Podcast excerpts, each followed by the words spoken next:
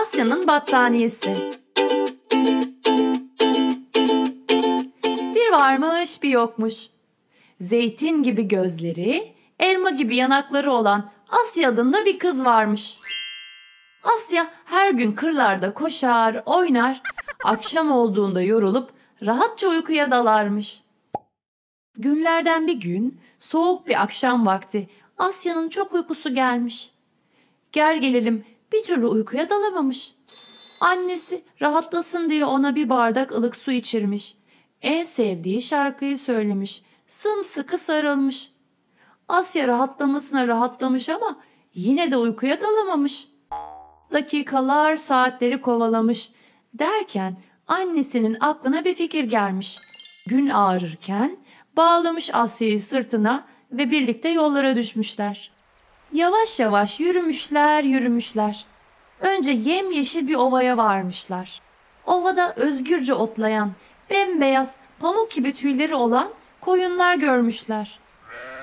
Asya'nın annesi en yumuşak tüylü koyunun yanına giderek bana bir parça yününü verir misin acaba?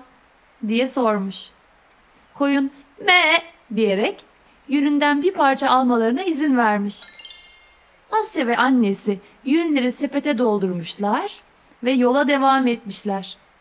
Dağları, tepeleri aşmışlar. En sonunda küçük bir kulübeye varmışlar. Kulübenin bahçesinde tahtadan bir kirmen duruyormuş. Kirmenin başında da bembeyaz saçlı, yaşlı bir nine varmış. Nine elindeki yünleri eğirip eğirdiği iplerden yumak yapıyormuş.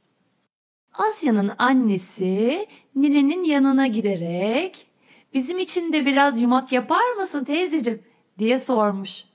Yaşlı nine başını sallayarak gülümsemiş. Gülümsedikçe kırmızı yanakları daha da kızarmış. Ellerindeki yünleri alıp eğirmiş eğirmiş.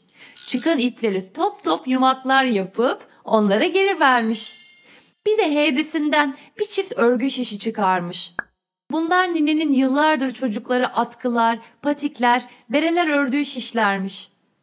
Yumakları ve şişleri sepete doldurmuşlar ve evlerinin yolunu tutmuşlar. Eve vardıklarında annesi yün yumakları ve şişleri eline almış, Asya'yı da kucağına yatırmış ve başlamış örmeye. Asya ahşap şişlerin iplerin üstünde gezinişini ve ilmeklerden geçişini izlemiş. Annesi özenle örmüş örmüş. Sonunda sıcacık, yumuşacık bir battaniye çıkmış ortaya.